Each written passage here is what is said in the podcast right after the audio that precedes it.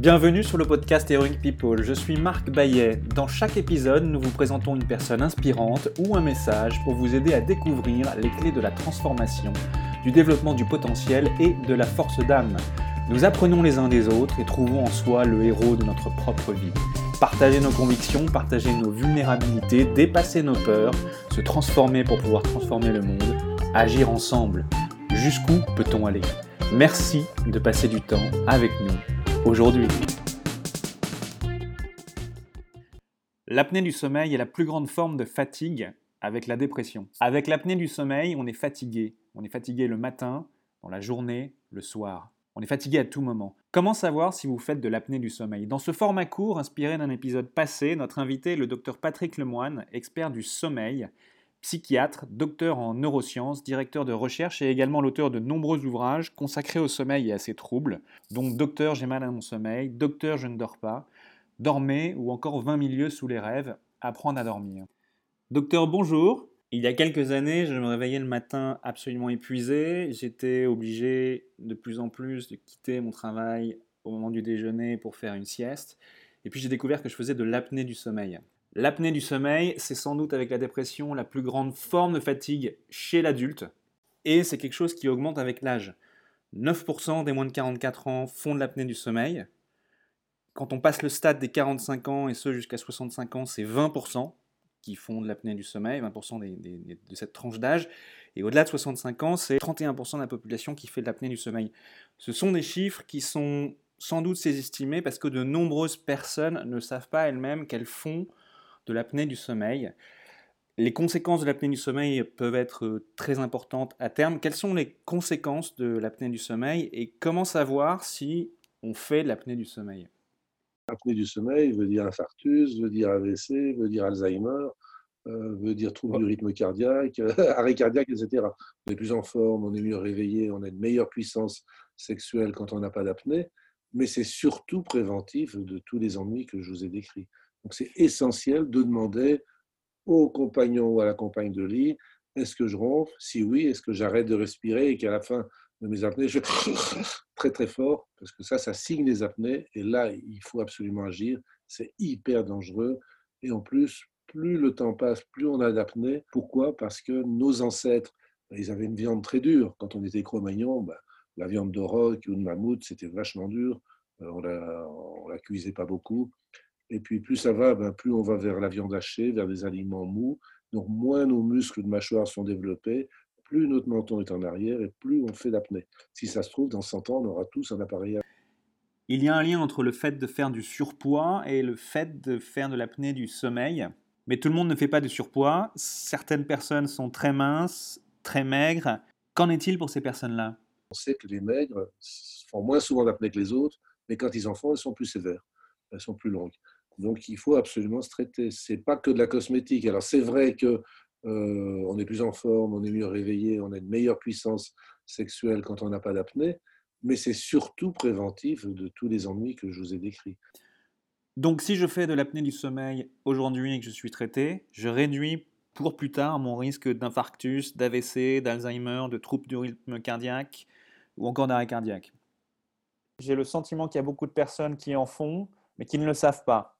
Qu'est-ce que vous diriez à quelqu'un euh, qui se pose la question euh, de savoir si elle fait de l'apnée ou pas, mais elle n'a pas les éléments de réponse Il y a deux signes qui sont typiques. Un, les sueurs nocturnes. Si on a des sueurs nocturnes et qu'on est un homme, ça signe euh, l'asphyxie en fait due aux apnées, parce que quand on n'a pas assez d'oxygène, trop de gaz carbonique, on transpire. Et deuxièmement, le fait d'être obligé de se lever pour faire pipi. C'est aussi un signe d'apnée. On voit que les apnées, ça peut avoir des signes qu'on peut repérer tout seul. Alors bien sûr, le diagnostic différentiel pour les femmes, c'est la ménopause qui peut donner des sueurs nocturnes, et pour les hommes, c'est la prostate. Mais euh, on peut se faire examiner sur ces côtés-là. Et enfin, si on a un doute, parce qu'il y a quand même des cas, si on est gros, si on est hyper tendu, si on est un homme, tout ça, c'est des facteurs de risque. Euh, ben, on se fait enregistrer, c'est très simple. Hein. Il suffit de voir un pneumologue qui vous prête un petit appareil qui est comme une montre bracelet avec un doigtier, et puis euh, ça permet de faire le dépistage de manière très simple à la maison. Ouais, une manière de s'en rendre compte aussi, c'est si on est tout le temps fatigué dans la journée aussi, qu'on est plus, plus capable du tout de, à mon avis,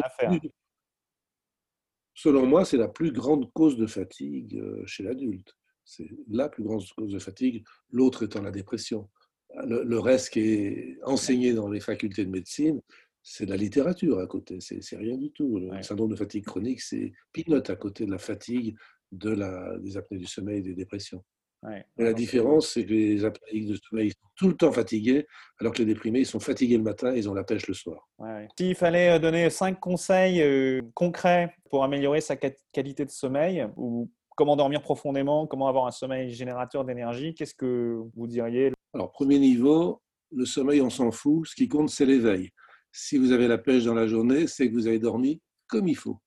Et si vous avez dormi comme il faut, ne changez rien. Donc, regardez juste votre niveau d'éveil. Si vous avez la pêche, pas de coup de pompe, pas de problème de concentration et de mémorisation, ne changez rien. Si vous dormez pas bien, évitez les médicaments du sommeil. Ce sont des poisons toxiques qui finiront par avoir votre peau. Et si vous y survivez, vous risquez de développer un Alzheimer. Les somnifères, ça n'existe pas. Il n'y a aucune substance pharmacologique qui apporte le sommeil. Ça vous apporte de l'anesthésie. Euh, et donc, ça ne marche pas. Ça n'apporte que des ennuis en réalité. Troisièmement, si vous n'arrivez pas à vous endormir le soir, levez-vous tôt. Et toujours à la même heure. Par exemple, une demi-heure plus tôt que ce que vous souhaitez, parce que ça va créer une dette de sommeil et au bout d'un moment, vous aurez très sommeil le soir. Et ça suffit. Quatrièmement, évitez tout ce qui stresse le soir, la caféine, la scène de ménage, le chat. Évitez, comme la peste, tous les écrans, sauf la télé, tous les écrans après dîner. Pas de mail, pas d'ordinateur, pas de tablette, pas de téléphone, pas d'objet connecté dans la chambre. Et cinquièmement, eh bien, soyez à cheval sur vos rythmes. Si vous utilisez ces cinq piliers, vous aurez la forme, vous dormirez bien, vous vivrez vieux, heureux, en bonne santé, et peut-être même vous aurez beaucoup d'enfants. C'est la fin de votre épisode du podcast Heroic People. Merci, merci de nous avoir écoutés. J'espère que cet épisode vous a inspiré et vous a été utile. Si c'est le cas, partagez-le à un ou deux amis par SMS ou sur vos réseaux sociaux. Vous avez le pouvoir de changer la vie de quelqu'un et c'est maintenant. Vous pouvez retrouver cet épisode et son résumé écrit, mais aussi tous les autres épisodes sur le site du podcast heroicpeople.fr. Pour nous contacter, nous faire des suggestions, proposer des invités, c'est toujours sur le site du podcast que ça se passe, heroicpeople.fr, ou encore les réseaux sociaux LinkedIn, Facebook ou Medium. Enfin, sans vous, nous ne sommes rien, avec vous, nous sommes tout. Si vous avez été inspiré par cet épisode, alors laissez-nous un commentaire et quelques étoiles sur Apple Podcasts ou votre plateforme d'écoute préférée. Dites-nous comment le podcast vous a inspiré et contribue à améliorer votre vie. C'est grâce à cela que nous pouvons faire connaître le podcast Heroic People.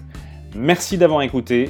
Il est temps maintenant d'agir et de révéler sa grandeur et sa force d'âme. À bientôt sur le podcast Heroic People.